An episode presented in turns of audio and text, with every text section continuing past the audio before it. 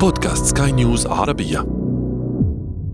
عندما تشتري مركبة جديدة فلو كنت سائقا حذرا غالبا ستأخذ وقتك للتعرف على أبعادها.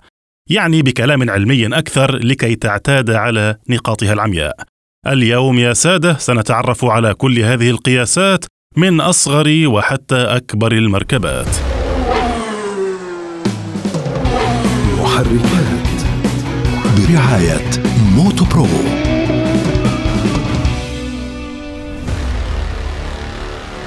هو إذا أنت ماشي في سيارتك ما تضع نفسك في نقطة عمياء للسائق اللي أمامك. طريقة هو إنك أنت دائما تحط عينيك في عينين السائق من خلال مرآته. أفضل طريقة للتأكد إنك أنت مش في زاوية عمياء. طبعا في العديد من الشاحنات الكبيرة مثلا الجهة اليمين تكون شبه مخفية خلف المركبة شبه مخفية. محركات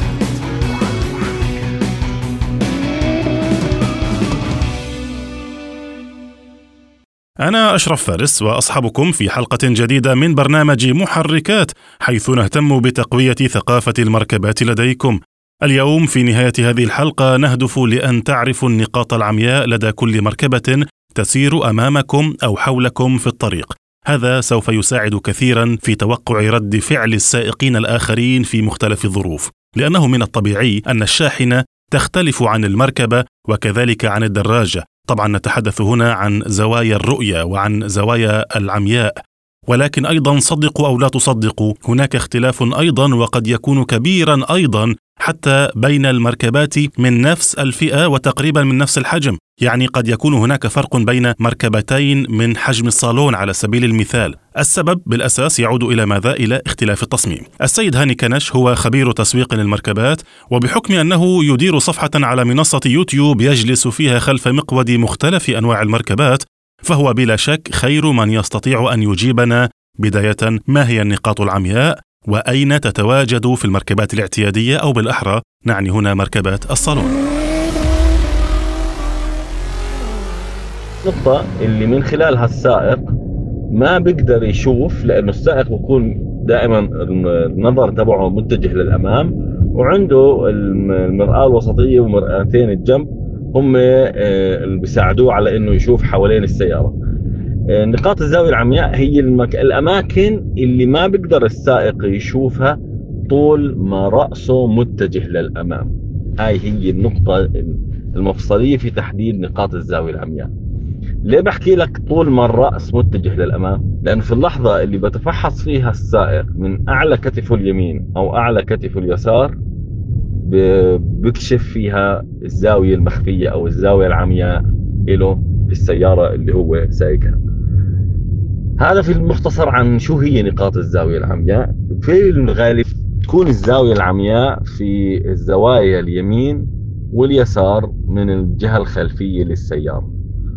هاي تعتبر خلينا نحكي نقطة الزاوية العمياء أو النقطة العمياء المتعارف عليها في في السيارات العادية وسيارات الصالون والسيارات خلينا نحكي الدفع الرباعي المتوسطة الحجم كيفية التعامل معها كسائق؟ في عند مواقف معينة في في القيادة لازم إنك أنت تفحص الزاوية العمياء. تفحصها إنك أنت تشيك عليها من خلال النظر فوق الكتف اليمين أو اليسار.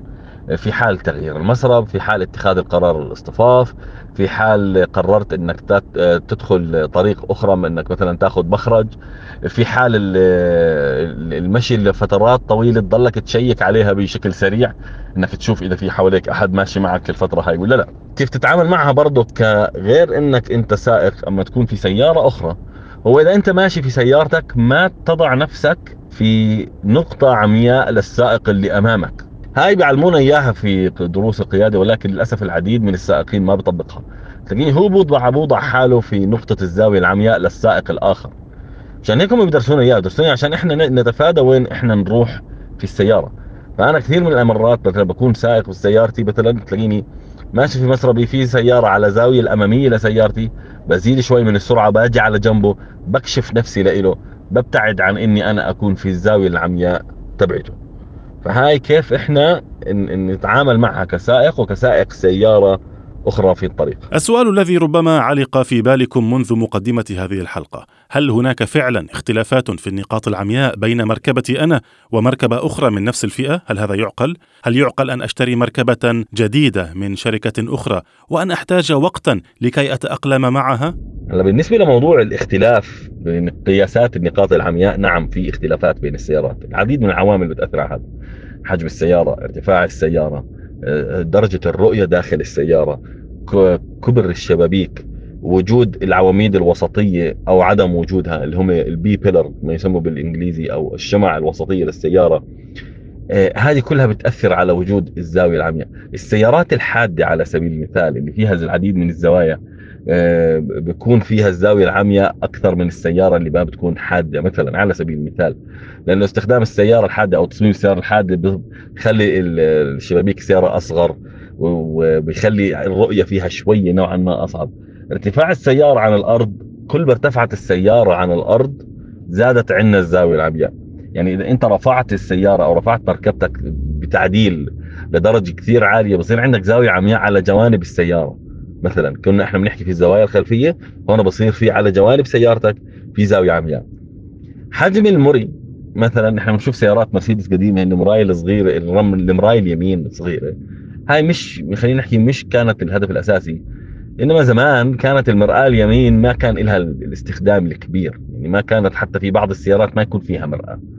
فكانت سيارات مرسيدس في الموديلات شوي القديمة تكون المرآة اليمين هاي صغيرة نوعا ما.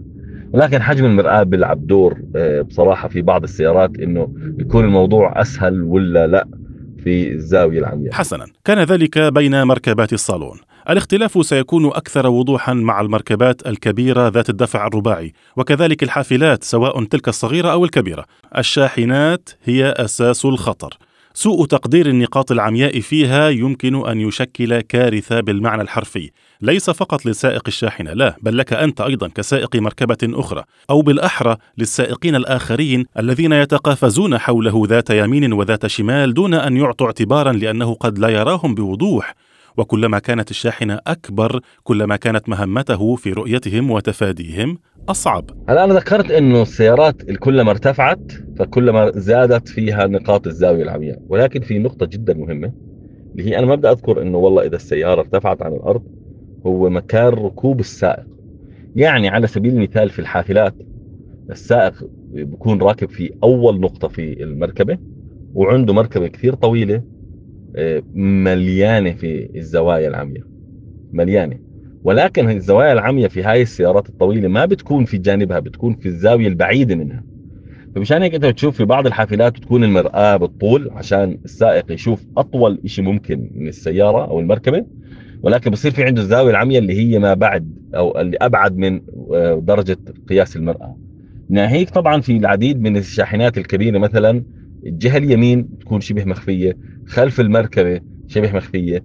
وفي نقطة جدا مهمة وبنلاقي مرات العديد من السيارات في مرآة مقعرة على أمامها السيارات النقل والشحن لأنه الجهة الأمامية اللي أمام السيارة أو أمام المركبة هي زاوية عمياء ونقطة عمياء ما بيشوفها. فمشان هيك بيضطروا يستخدموا المرآة المقعرة هاي عشان السائق يشوف شو في أمامه.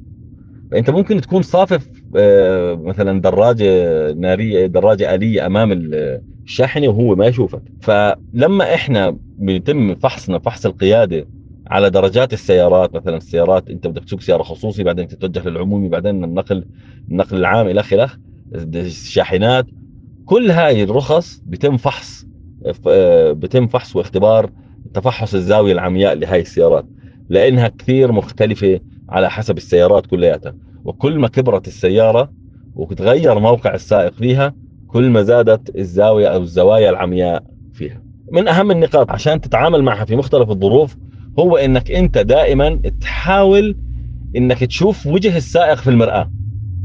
فأنت مثلا لما تكون سايق السيارة وقدامك سائق شاحن كبيرة حاول إنك أنت تمشي في السيارة لدرجة إنك تشوف عيون السائق في مرآته الجانبية. إذا شفت عيونه أنت كشخص كسائق هو شافك هو بيعرف يشوفك.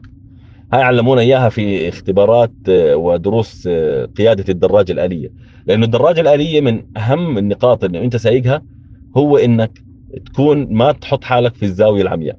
لأن الدراجة الآلية أصلا هي حجما كثير صغيرة فإنها تنحط في زاوية عمياء لسيارة شيء جدا سهل. فمشان هيك هاي الطريقة هو إنك أنت دائما تحط عينيك في عينين السائق من خلال مرآته أفضل طريقة للتأكد إنك أنت مش في زاوية عمياء. دعونا لا نغفل الدراجة النارية فسائقها قد يكون أكثر من هو معرض للخطر فهو في النهاية يواجه الطريق بجسده مجردا من أي حماية تذكر إلا ربنا الله ما لبس على جسده.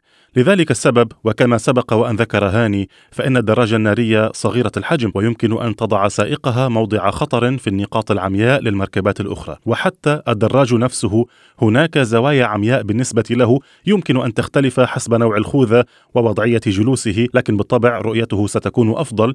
لكن بجميع الأحوال وفي النهاية هي مسؤولية سائقي المركبات الأخرى للانتباه إلى وجوده على الطريق. وبالحديث عن الدراجات النارية فهل الدراجة النارية نقطة عمياء أو لا؟ هو صحيح سائق الدراجة بيكون لابس خوذة ولكن الرؤية فيها بتكون كثير واضحة أخي أشرف.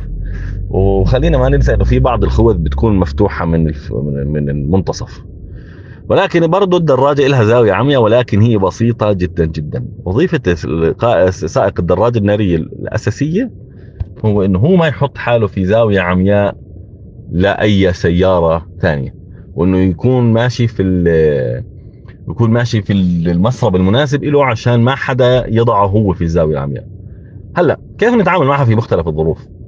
أهم نقطة هو دائما إنه الواحد وهو سائق يعود نفسه من إنه يشيك الزاوية العمياء تبعته طبعا هلا في العديد من السيارات صار فيها إضافة هو إنك أنت آه، بتقدر تطلب السيارة في آه، أنظمة تنبيه الزاوية العمياء بكون في آه، نظام تتبع على المرآة الجانبية مرآة المرآة. بكون في نظام تتبع على المرايا الجانبية للسيارة. في حال وجود أي سيارة في الزاوية العامية راح يضوي لك تنبيه على المرآة واضح جدا. ممكن يتم في يكون في تنبيه برضه من السيارة من الداخل. مع ذلك أنا دائما بشيك فوق كتف اليمين وفوق كتف الشمال حتى مع وجود أنظمة آه، تنبيه الزاوية العمياء في السيارات بصراحة. حسنا. كما العادة نحن لا نختتم أي حلقة دون أن نتوصل إلى نتائج وحلول. تحدثنا عن الزوايا العمياء لمختلف أنواع المركبات سواء مما يمكن أن تقودونها أنتم أو مما يمكن أن تصادفونها في الطرقات. في النهاية ما هي الحلول السهلة لدينا بداية من أكثرها سهولة وانتهاء حتى بالتقنيات الحديثة ربما يعرفنا على بعضها هاني. طيب إذا أنت ما عندك سيارة جديدة وما فيها هاي الأنظمة كيف ممكن أنت تقلص من وجود أو وضع السيارات الزاوية؟ العامه في طريقة لضبط المرايا هي إنك أنت تقوم بوضع رأسك على الزجاج الجانبي الشمال وتطلع في المراي وتاخذ المراي لأقصى نقطة نظر عندك. بهاي الحالة أنت بتبعد المراية عنك كثير تفقد شوي من رؤية السيارة نفسها ولكن بتحاول تكشف الزاوية العمياء قدر المستطاع. نفس الإشي بنروح للمرآة اليمين أو المرآة الجانبية الثانية هو إنك أنت تبعدها قدر المستطاع عن المركبة. هلأ في بعض الإكسسوارات مثل المرايا الصغيرة اللي بتكون ماخذة زاوية ثانية هاي بتزبط المرآة المقعرة الصغيرة بتزبط ولكن أنا مو معها لسبب لأنها مرات بتشتت الانتباه بتخلي الواحد ما يكون انتباهه 100% آه، للمرآة الأصلية في السيارة. بهذا مستمعينا وصلنا إلى ختام هذه الحلقة.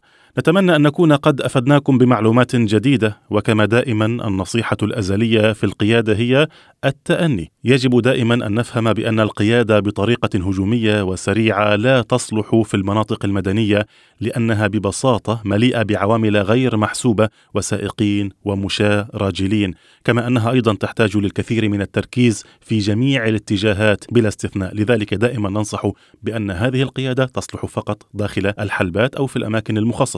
الشكر موصول بلا شك لضيف هذه الحلقة على معلوماته القيمة السيد هاني كنش خبير تسويق المركبات وصاحب صفحة على منصة يوتيوب حول المركبات وصاحب النصائح الجميلة أيضا في هذه الحلقة. وأنا إذا بدي أعطي نصيحة للعديد من السائقين هي استخدام الطريقة التقليدية.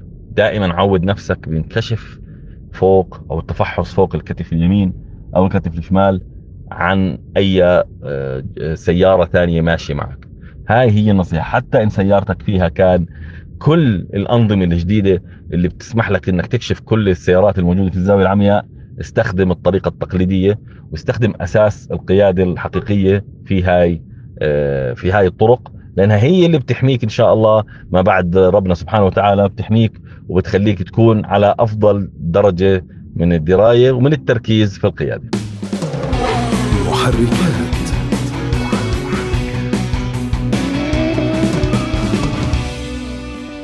قبل الختام إذا كنتم من عشاق الكرة نذكركم بمتابعة برنامج أثير الكرة حيث تجدون تحليلات كاملة لجميع الفعاليات الكروية الكبرى. أما في هذه الحلقة مستمعينا فقد صحبتكم فيها إعدادا وتقديما محدثكم أنا أشرف فارس وكان معي في الإخراج الفني إيدي طبيب. نلقاكم في حلقة أخرى من محركات حيث نسعى دائما لتقوية ثقافة المركبات لديكم. في أمان الله ونتمنى لكم دائما قيادة آمنة. محركات. برعاية موتو برو.